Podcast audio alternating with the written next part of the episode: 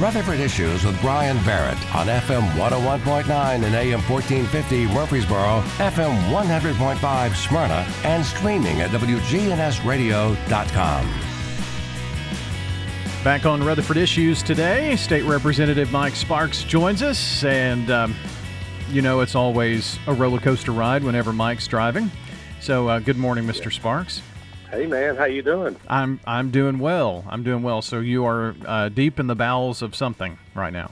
Well, I'm doing some sheetrock work. I got Jim Jim Winchester from my church, one of our deacons at church, and also one of my Sunday school teachers. He's helped me do some sheetrock, which I'm not a professional at sheetrock, so he's helping me. God bless him for doing it. He he's got a they've got our our church has a ministry uh, called Helping Hands, and they'll they'll like they built Marty Luffman's handicap ramp, 83 feet long, and then they built this handicap ramp at the State Farm building that, that Marty built when he was like 33. Uh, so he he said he'd help me do some little sheetrock fixing and things like that. So God bless us. I'm here helping him do that, and I'm. I, I think you had my my former professor on the radio, uh, Dr. Bill Kraus, didn't you? Uh, he was hosting the roundtable. Yeah, he's the Thursday Man, host. he. I'm gonna tell you that's that's not only is he a great guy, that's one interesting char- uh, character right there.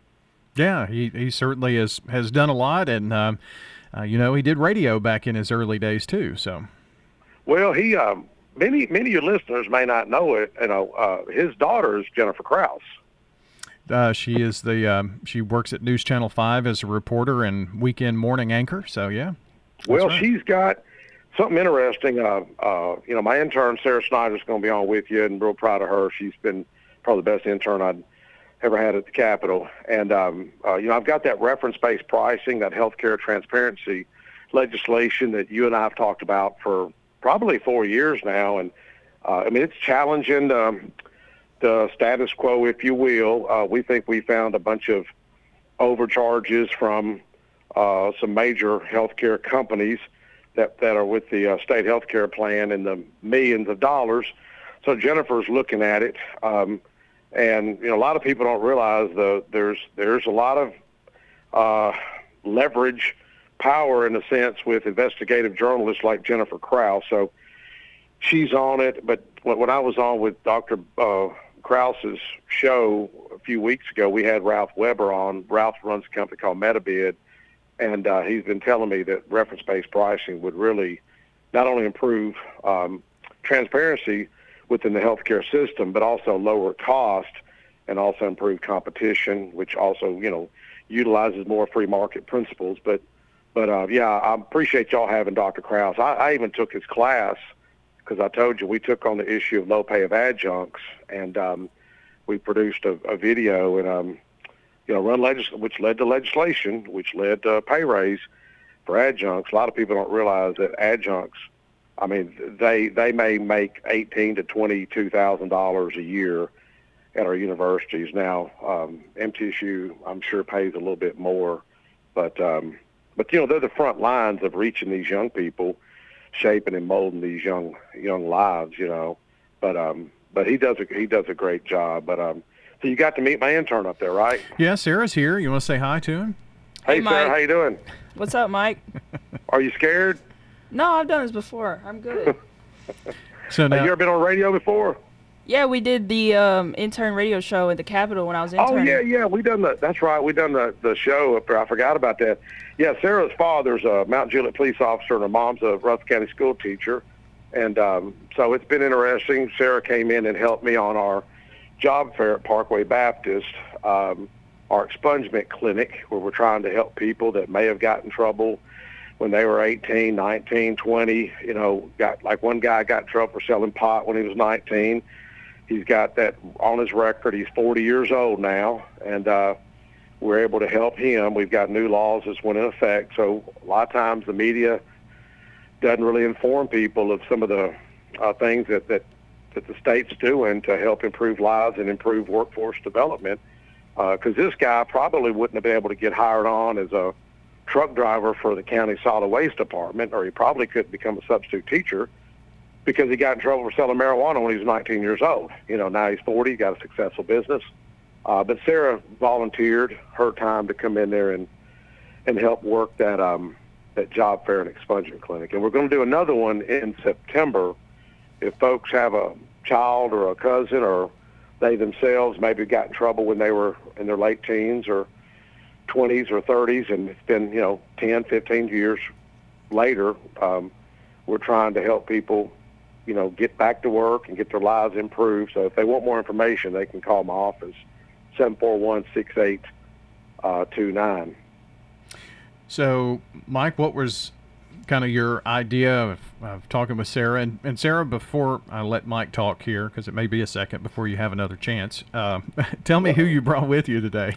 Yeah, I brought um, someone that I have class with. Uh, she started up a legal studies society, I think, on campus, and so that's going to help students on campus, um, you know, study for the LSAT, apply to law, uh, law school, um, things of that sort. And so it's, I guess I'll let her talk about it if she wants to. Okay, we'll we'll do that. And it's let me let me see if I can do this. Elof Alcazaz. Yeah, you got it. it uh, yeah, is yeah. it close or I uh, get it? No, you got it. You okay, got it. all right. You know when I. I'm not making fun, but when you say Alcazaz, is that something like a magician says, you know? Yeah. Yeah. I bet you get that a lot. I need a you? wand. Yeah, you need a wand. I do. yeah, so um I started up this organization about a year and a half ago. I noticed that we don't have an organization or a group of people who can help students, you know, get everything together before law school and study for the LSAT and going into law school is a really huge transition, especially for us undergrad. No matter how much you prepare, there's always going to be something you just don't know about.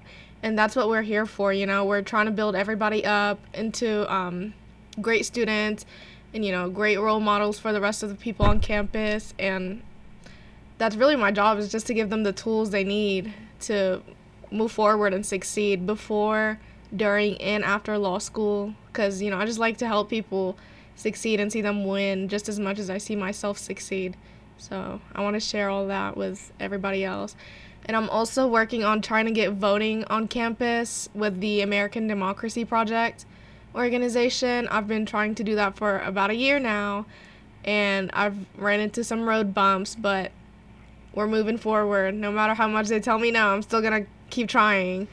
So now, when you say voting on campus, are you talking about like for the county Elections. general and state election Yeah, and that kind yeah. of thing, having a precinct on campus? Mhm. Okay. early voting, voting on actual voting dates, because you know that's our right at the end of the day, and they're not giving them to us, and not everyone has the access or privilege ability to go and vote off campus. You know, not everyone has a car, or they just simply don't have that type of time. So bringing it on campus will be such a valuable asset for us as students and citizens. What um, what roadblocks are you getting from yeah, that? so our election commission has given me a hard time, you know, just bringing that opportunity in. They always throw in excuses, which I'm like, we still need it. They throw excuses like, oh, but you know, it's a mile away, you know, you can just drive.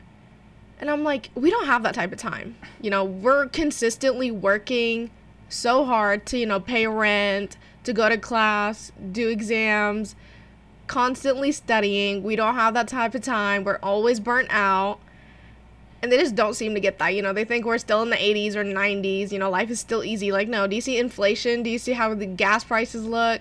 How hard it is for people to pay rent nowadays? Like, it's only getting worse as time moves on. And they're just giving me a hard time with it. And I'm like, please just let us vote on campus. It's really not that hard. So the biggest obstacle is they're saying, well, there's a precinct a mile away from you. Yes. Okay.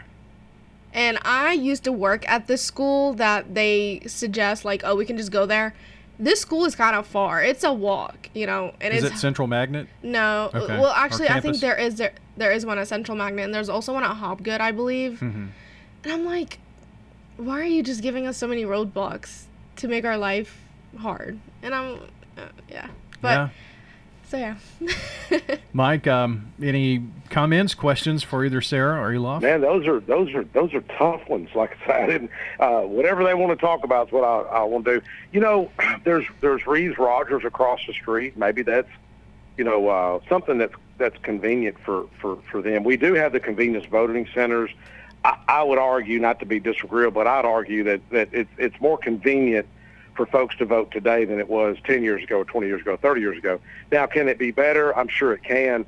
Um, you know, if Sarah wants to set up a meeting with the Secretary of State, we can do that. You know, I've had, uh, you know, Tre Hargett on the radio. I've had it at MTSU. I've had him at Motlow. I've had TCAT at the library. In fact, I think he's going to come in with me next month. So we could we could put down – you know, we could set up a, a little coffee or something if if you want to meet with the Secretary of State, talk yeah, to him or Alan great. Farley. You know, we I mean, we, it is it is more convenient. I never thought about the, the walking. I never thought about really that. Um, but I, I totally agree with her. What young people are facing today with, you know, the tuition debt's what 1.7 trillion. It was one point. It was one trillion, just short eight years ago. So one of my issues is, is as Sarah knows, is the the high cost of tech, college textbook. That's an issue I've tried to take on, uh, which we haven't con- finished the study last year. Uh, which the study showed that 71% of students did not take a class because of the high cost of textbooks. Thus, I would say there's a correlation with with students not graduating on time. The college debt, I think the cost of college is a little too high, especially with technology. That's an issue I would encourage um, uh, her to, to, to try to take on with uh, I think they call them moats. Um, uh, you know, more of the online classes. There's Coursera. There's so many other classes that you could take online. Now, can those correlate back and get a college credit towards that same political science degree if it's a class online? I think those are things that we could look at. I've talked to Bob Corker about it when he was senator. Talked to Randy Boyd about it, who's now the UT president. Talked to Dr. McPhee about it, and they've all been very um, conducive to to listening to, to outside the box ideas um, and times they are changing. And I tell you what, what like Bob Dylan said, and I'm, they probably don't even know who Bob Dylan uh, is, but um, but his famous quote, you know, times they are changing with his song. But well, one thing I did want to say that I was sitting there thinking about when I was listening to to, to her talk about the, the the difficulties that young people are facing today, especially with housing. And I and I don't know if Sarah's uh, okay with me. Sarah, you remember what I asked you about housing? You remember what you come back with the quote you said? Yeah, I believe you said, um, do you have any hope for moving out anytime soon? You know, because I go to MTSU, I live in Smyrna, so I'm still living at home. And I said, no, I don't really have any hope right now, you know? It seems almost impossible. Me too. Man, let that sink in, Brian. S- say what you just said again, Sarah. I don't have any hope. Wow.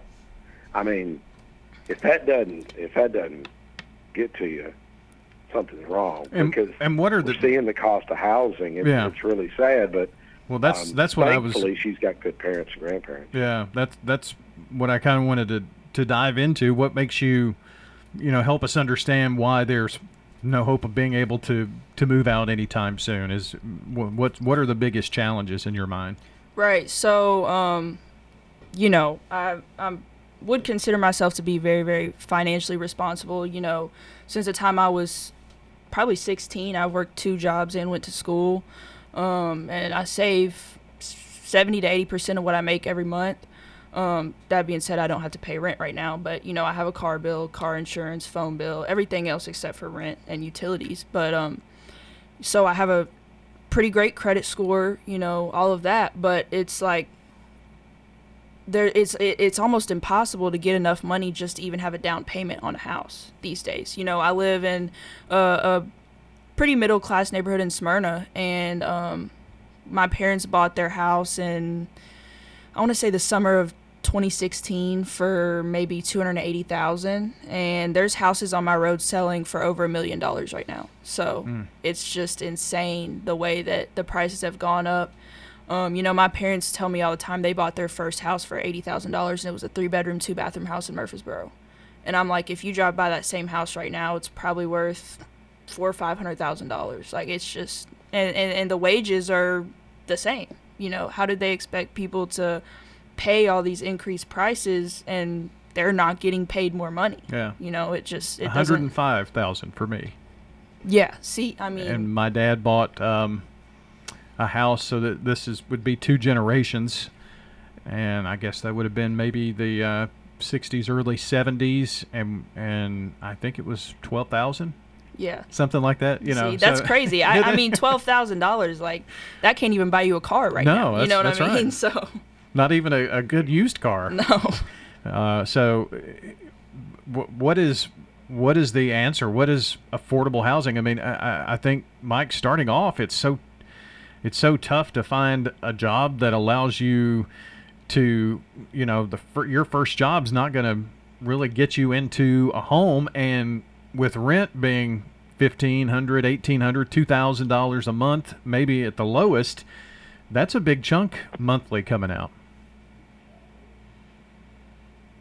I guess he's hanging drywall, but um, Oh no, I, I'm, I'm I'm listening to you, Brian. Well, you know, I, it really is. It's a huge issue. You know, I started asking this uh, uh, question in a survey I do probably six or seven years ago, um, because it, it's not really the government's role. I would I, I would argue it's not the government role. Now, there THDA can help with first-time home buyers. There, you know, there is. Um, Section 8, there is some areas out there, but you know, like this house right here that I'm in, it's it's I've moved from this home. We're remodeling. I'm letting a a, a young lady that needed housing to to just stay here. She stays here five days a week, and just she's just helped me offset the the, the cost of utilities. I mean, my wife just sent me the electric bill from our business. It's it's five hundred dollars. We've never had an electric bill five hundred dollars, and she sent me a little.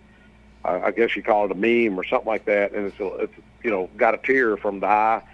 She's over at our business now. That and, would you be know, an that goes back emoji. to- it- An Emo- emoji. Is that what it's Yeah, called? yeah. Emoji. I'm Come sorry. on, man. And, uh, I know. I'm trying to, to, to get with it. Um, but it, you know, it, it's really challenging when you you know it goes back to inflation, but I said it also goes back to leadership and uh, and free market principles. And you know, when we go back and we we uh, uh, you know look at the the cost of fuel, there's so many barriers that's hitting these young people. Um, I think you got to get creative. I mean, I, I think I, I tell my assistant Marvin, he's studying for for um, LSAT now. I just called him 30 minutes ago. Real proud of him. I I tell him to study the market, study real estate as much as you can. Y'all bought my first house at 22 on Nissan, which is now our business. I bought it, and I said one day it's going to be commercial. I was just 22. She was, Lisa was 19.